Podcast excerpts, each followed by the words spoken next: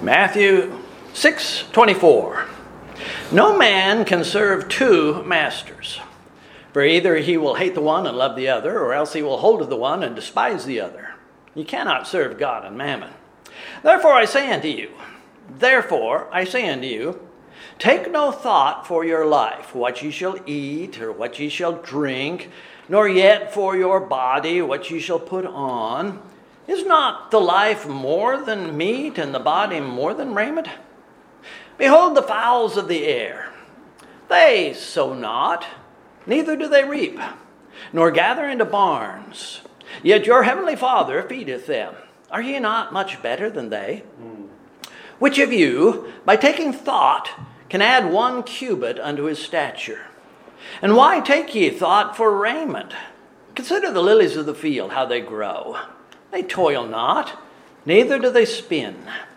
Yet I say unto you that even Solomon in all his glory was not arrayed like one of these. Wherefore, if God so clothed the grass of the field, which today is, and tomorrow is cast into the oven, shall he not much more clothe you, O ye of little faith? Therefore, take no thought, saying, What shall we eat? What shall we drink? Wherewith shall we be clothed? For after all these things do the Gentiles seek. For your heavenly Father knoweth that ye have need of these things. But seek ye first the kingdom of God and his righteousness, and all these things shall be added unto you. Take therefore no thought for the morrow, for the morrow shall take thought for the things of itself. Sufficient unto the day is the evil thereof. We ask Heavenly Father that we each might learn and grow and remember. We ask for direction as we examine ourselves. We forget about others around us. Consider what you see in this mortal flesh. We ourselves, as individuals, we pray that we might uh, uh, grow in faith. Bless, we pray. In our Savior's name, amen. You may be seated. As your pastor, and as uh, a Christian like everyone else, I am in constant need of your prayers for a great many reasons. Reasons that you need one another's prayer, and for additional responsibilities that are laid on my shoulders. Here's another to add to the list. I'm thinking of bringing a series of messages on Christian sins. Should I or shouldn't I? How do we approach this sort of thing? Uh, pray for the Lord's direction in this. Just as a many, as a great many influential sinners are praying their names are not found in the documents from sex trafficker Jeffrey Epstein, you might pray that your name doesn't come up tonight or next week if we proceed with this uh, endeavor. Should you pray, Lord, please have the pastor preach against the sins that I see in that other church member and leave my sins alone? Is that the way we should address this sort of thing? This may be a standalone message, or it may be part of a series. I don't know what the Lord wants of me as yet. This may be a message for you. It may be a message for me. It may be a message for your neighbor. It is a message for all of us. for all of us. But uh, what about the next message? We don't know as yet. We'll see. I'll start with an illustration that I've used before. I make no apology for it because uh, I enjoy it. Uh, uh, it's personal and it's appropriate. Between Edmonton and Calgary, Alberta, Alberta's two largest cities, there's a great deal of traffic that goes north and south all of the time summer, winter, all of the time. Uh, Calgary is the uh, headquarters of a great many companies, while the uh, processes and refineries and whatnot are up north in Edmonton or in that direction. So there's a lot of traffic going back and forth. There are three primary methods of getting from Calgary to Edmonton, for example, or the other way around. Uh, people with lots of money and little time can get on an airplane and up and down, and they're there in no time whatsoever. Then, of course, there's the four lane highway that goes almost straight as an arrow through Red Deer and then on up into Edmonton. And parallel to the highway is the most, uh, well, I don't know if it's the best or not. There's a train track that runs just west of the highway. It was discontinued about the time that Judy and I moved away from Alberta, but there used to be a day liner, they called it. The day liner that ran several times from these two communities. Uh, and thus, to it used to be, let's just put it this way, since it's not there now, it used to be that uh, people on the highway driving north to Edmonton could look toward the west and they would see a train, but it wasn't a train. It wasn't a train because there wasn't an engine and there wasn't a caboose and there weren't little cars in between. That is what constitutes a train. This was one car, one car with an engine in it. It carried no freight, it was just for passengers. They called it the Dayliner. Uh, I had the privilege of riding the Dayliner only once, up and back. Uh, it was because I had been invited to preach up in Edmonton, and uh, uh, Judy needed the car in Calgary or something like that. Anyway, I was on that one time. And uh, I'm sure that the kids riding in their parents' cars along the highway, looking over and seeing the Dayliner, it was a silly looking thing, would laugh. What is that? It didn't make any sense. And then the people who are in the dayliner, looking at uh, all of those people on the highway, uh, depending on the weather, if it was in winter, uh, 20 below, 30 below, wind was blowing, uh, the people in the dayliner would laugh at the people in the car. Just the way things were. The difference between driving and riding might be might illustrate two of the ways in which we journey through life.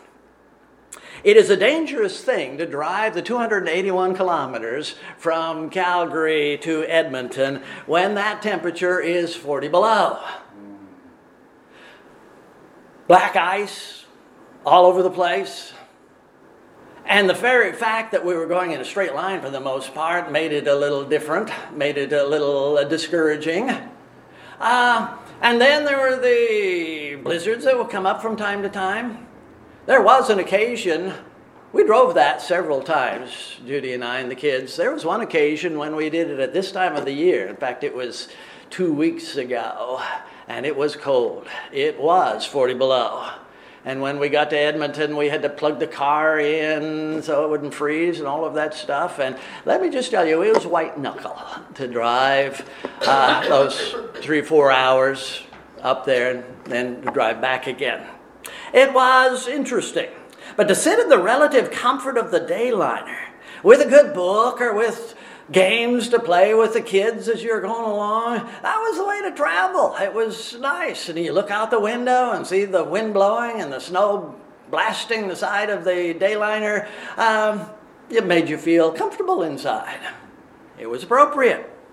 One trip involved anxiety and worry. And the other trip, the only worry was whether or not your friend was going to be at the station to pick you up once you got there. These were days prior to the cell phone, prior to Ubers, that sort of thing. The Lord, the Lord Jesus addresses a very common sin here in this part of the Sermon on the Mount. It is one which most of us are guilty to some degree or other. And some of us are guilty of it to a very high degree most of the time. Worry. It's a sin which is quite shameful if found in the child of God. But it is so common among us that it doesn't shame us like it ought to do. We're all guilty of it. It has many names, but I will just call it worry. The title of our message is not very flattering satanic imaginations. Worry. When the Lord said, Take therefore no thought for tomorrow, he was saying, Don't worry about tomorrow. He wasn't condemning the making of plans for tomorrow. I wish that I had made better plans 40 years ago, 50 years ago, 30 years ago. It would be helpful today. In some ways, that's the way life is. We're just constantly looking back. The psalmist said, Lord, teach us to number our days that we may apply our hearts unto wisdom. We should build our house, our lives, upon the rock rather than the sand because we know the storms are going to come. If we could just have uh, planted those foundations a little deeper back uh, when we were 20, then things would be a little better when we're 70 or 60 or whatever it is. If the Lord will, we shall go into such and such a city and continue there a year and buy and sell and get gain.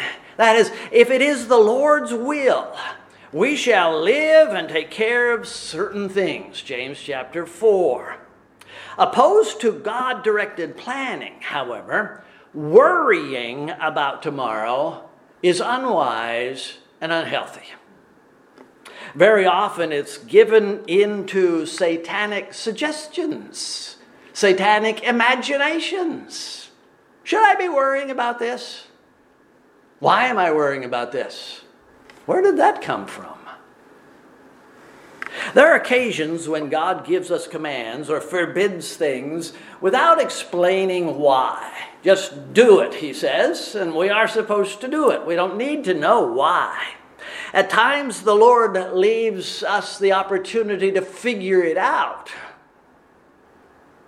And sometimes we may never figure those things out because the Lord's ways are higher than our ways. But often, he said, This is why I would like you to do these things.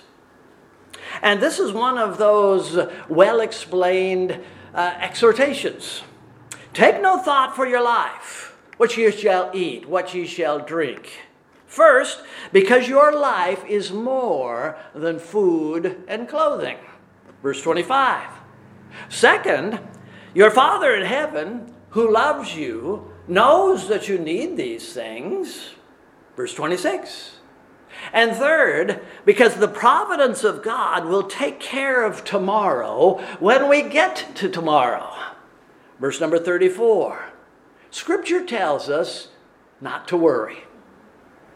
Worry is contrary to the lessons of nature. It is contrary to the gospel. It is contrary to the providence of God. But still, we worry.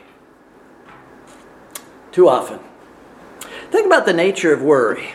Verse number 25. Therefore I say unto you, take no thought for your life, what ye shall eat, or what ye shall drink, nor yet for your body, what ye shall put on. Is not the life more than meat, and the body more than raiment? Everyone trusts some sort of God. Suggested that this morning. That is universally true including that professed atheist, he has his gods. The God in whom we trust may be named Jehovah, or Allah, or fate, or evolution, or any number of things. But quite often it's the human trinity me, myself, and I. I'm, I'm in charge here. Everyone trusts their special God for their bodies. That their God created this body somehow, shaped it, sustains it, takes care of it, give it, gave it its height and its strength, and so on. And people cannot help themselves but to trust this way. Who is your God? Who gave you this life? Who gave you this body of yours? It's part of our nature to trust that God that we have established. It's a part of us. Whoever that God is, He is the source of our lives, and therefore we trust Him to maintain our lives. But of course, Christians know that this God is Jehovah. The Lord Jesus here forces us to ask ourselves what use is it for me to worry about things such as food? Keep in mind, this is really a segment of a larger question because food is a part of life. We run out of food, we run out of life. So, who are we going to trust for life? Before we get back down to the smaller question. Generally speaking, you and I have no control over the length of our lives. But if we keep food in our bodies, usually we'll keep breathing and until the end of our life. that makes sense. Take, for example, W.B. Riley. You know I like to read biographies. W.B. Riley, along with the Canadian T.T. Shields and the Texan uh, J. Frank Norris and Ben Bogard and others, these men fought unsuccessfully against the inroads of liberalism among the Baptists back in the 20s and 30s. Riley was born in 1863. Think about this. He was born during the Civil War. He read the newspapers about the Spanish American War. He had friends that fought in the war to end all wars. He died shortly after the Second World War. Consider all that this man saw and experienced. He died in 1947. He was born in 1863. What a period of time that was. Did he always eat well? I doubt it. He lived during the Depression. A lot of people went hungry those days. He survived the days of the Spanish flu pandemic. Was it COVID? Or was it COVID? Similar. He lived through the days of the Dust Bowl. From time to time, he probably jaywalked and successfully got to the other side of the street in the middle of the block. He probably drove too fast on icy uh, Minnesota roads on tires far less capable than our tires are today. And he survived. He fought dozens of spiritual battles. And yet he lived well into his 80s. Why did he live so long? Because God wanted him to. Yep. Period. Yep. That's just the way it was. That was the will of God. Ultimately, even when we include the idea of suicide into the equation, God can stop a suicide. Life is dependent entirely upon God. And that is what the Lord is saying here. The Lord tells us to consider God's care of His creation. And He refers particularly to birds and to flowers. The botanist may say that the lily is more important than the sparrow. But the uh, ornithologist would say just the opposite. But neither one of those people would even hint that uh, the bird or the lily was more important than his wife. And none of them would uh, sacrifice their son in order to spare the life of a sparrow. I digress. When we were getting ready for church this morning, there was a hawk sitting on our back fence. Did Judy tell you all about this? And the squirrels use our back fence as their railroad. And this hawk was not moving. and this squirrel wanted to go over there. Uh, anyway, as I say, that's complete digression. But it was interesting, and we didn't get to stay to see the end of it. It would have been fun, I'm sure. No blood when we got back, so I eh, must have ended relatively peacefully. But the Lord cares about sharp shinned hawks and squirrels and sparrows. He cares about all of these things. And they don't worry. Right. they don't worry. They just do what they do. Jehovah has been taking care of thousands of unworthy segments of his creation for a long time. The Lord says that God cares for the needs of his creation, and that includes you. Mm. Every time we see a beautiful flower, every time we see, oh, I'm seeing lots of pictures of eagles right now. Lots of eagles. When we see a beautiful wild turkey, it should remind us that worry is not something that should be in our lives. The Lord takes care of His creation, and we are more than His creation. We are His children. Something else which our Savior seems to emphasize here is our inability to help ourselves to any degree. The flowers and the birds, they don't uh, manufacture clothing, they just live in the skin that they have, the feathers that they have. But not only does God care for us more than He does for them, He has given to us the ability to make clothing to sow seeds and to sew clothing. That is, we can have some influence on tomorrow. Our creatures can't. I assume that mother squirrel is alive today, and that hawk will be back next week for another sparrow. Uh, that's just the way things are. But they can't influence what happens tomorrow. It's going to get cold by the end of next week. I mean, really cold. We can stay inside. We can put on another coat. We can put on a sweater even while we're inside. Oh, sparrows can't. They just have to tough it out. We can influence our tomorrow. We should approach that opportunity with reverence and awe. If the Lord be willing, we shall go to the city and do this or that. We ought to plan for tomorrow and include some hard work in the plan. Nevertheless, we trust God for the outcome. Yes. Notice the Lord Jesus says, Your Father feeds them.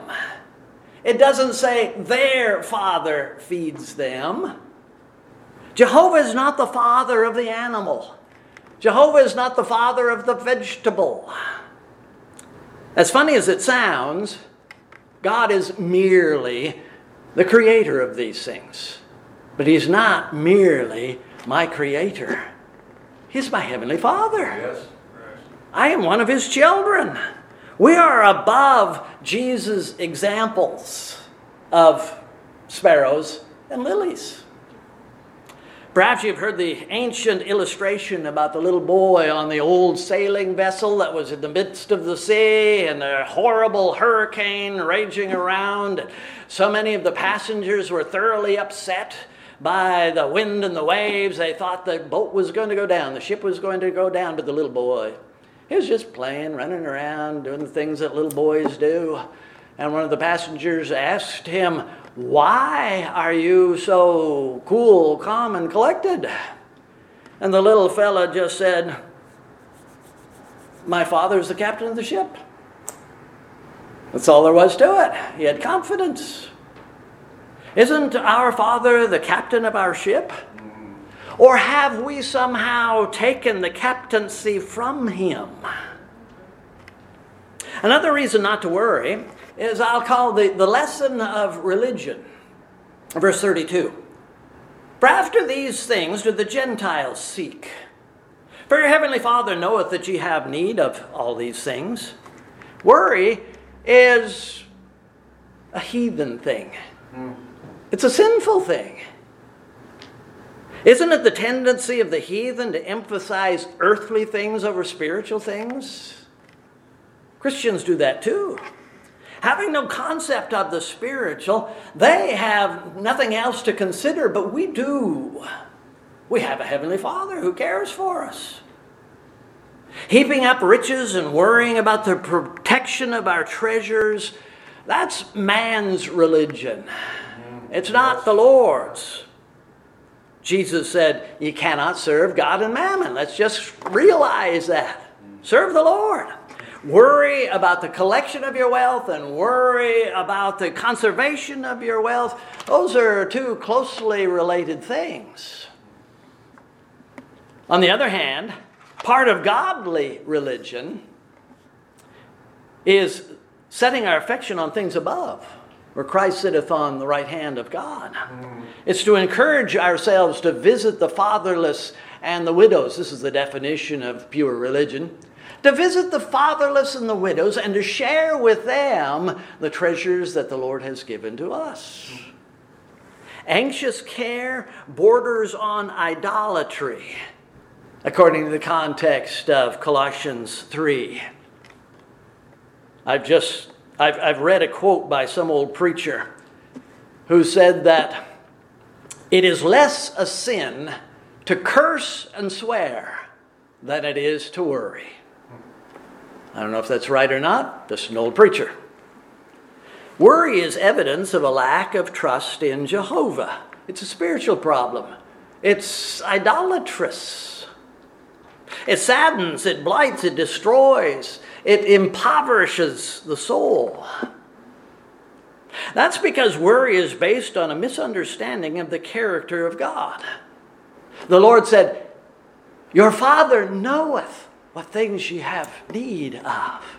He's aware of these things. The God of the heathen is so far removed that uh, they're, they're in trouble. They have to take care of themselves. They have no God to take care of them. The Lord careth for us, and He's even pleased that we bring our cares to Him. Lord, I have this need. So Jesus encourages us to seek first the kingdom of God. To tell a person not to worry is not very helpful. But if we can, in some ways, supply something to occupy him, move him away from that worry, then there's, there's, there's progress. Nearly all of us who have reached the age of 70 have at some point in time had to deal with uh, excessive weight, gone on a diet. It is difficult to lose weight because dieting involves a void, an empty place, more than one empty place. But weight loss is greatly enhanced if we can make a substitution for the weight causing food. I love Cheetos. Oh. A carrot, you know, a carrot, same color.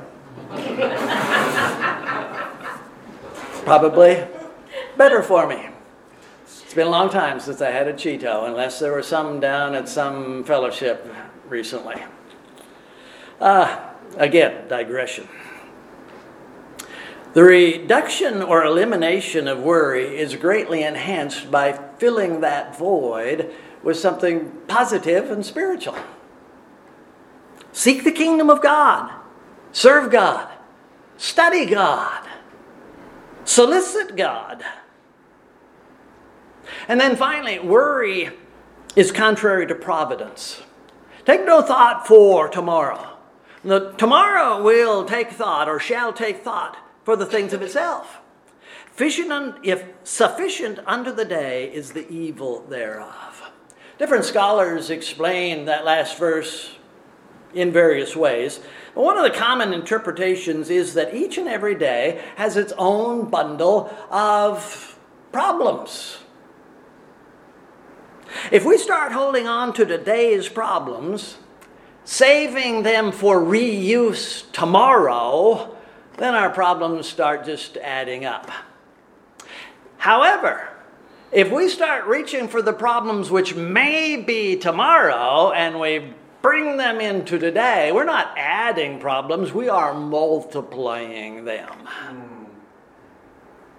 Nearly every modern ship has doors which close interior doors which close different sections of the ship. So if uh, a modern Titanic runs into an iceberg and water starts flowing in, these doors can be closed and the, uh, uh, the water doesn't spread throughout the hull of the ship.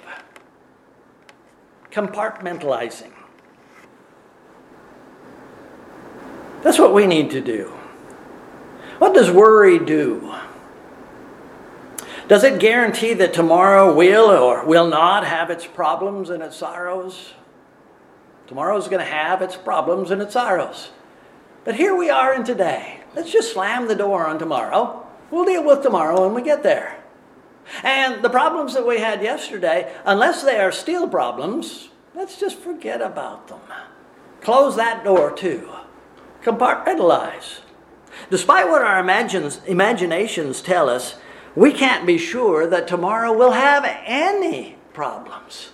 It may be a great day tomorrow. Mm. Oh, no, that's not likely. I've lived 75 years and that doesn't happen very often. Why not? Why not? Despite our fretting about what may or may not come, it certainly doesn't help. What our worrying about tomorrow does is destroy the opportunities that we have to enjoy today. And worry is a proven medical killer. It affects our bodies in so many different ways. I don't need to get into that. It certainly robs people of their sleep. And sleep is important. That's God's designed uh, physical restitution. We need the Lord's blessing.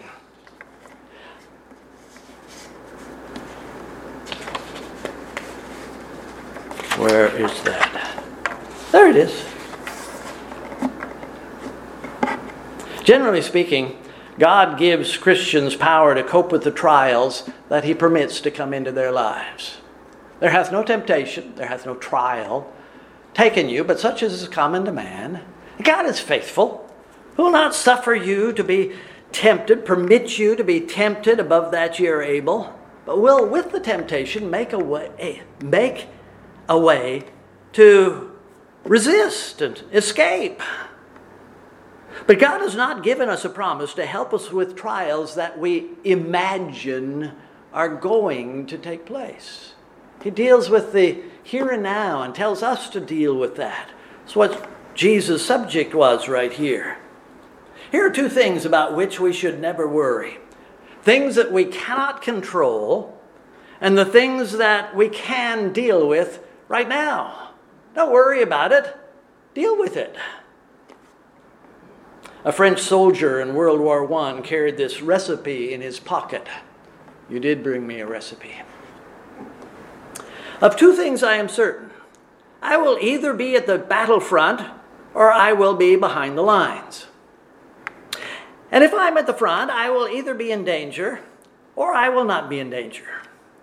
If I'm in danger, I will either become a casualty or I will not become a casualty. If I become a casualty, I will either die or I will recover. If I die, there will be nothing that I can do about it. And if I recover, that will be good. Therefore, I see no reason to worry.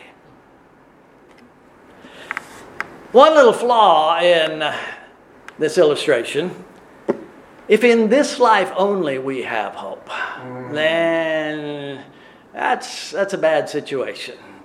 Most miserable. I don't know whether or not that soldier's philosophy included life which is beyond death, but for those who have sought the kingdom of God, and become citizens thereof by the grace of God, we, we know how it's going to end. Yes. Why should we worry? I don't want you to worry about getting hit by a semi trailer truck on your way home this evening, but it's a possibility. The question is whether or not we are ready to move on whether we are ready for the Lord. Do we have a Bible based confidence in God? Or is it just psychological, religious hocus pocus? Christ is talking about substantial things here, things that we need. We need greater faith in the Lord. He will take care of us.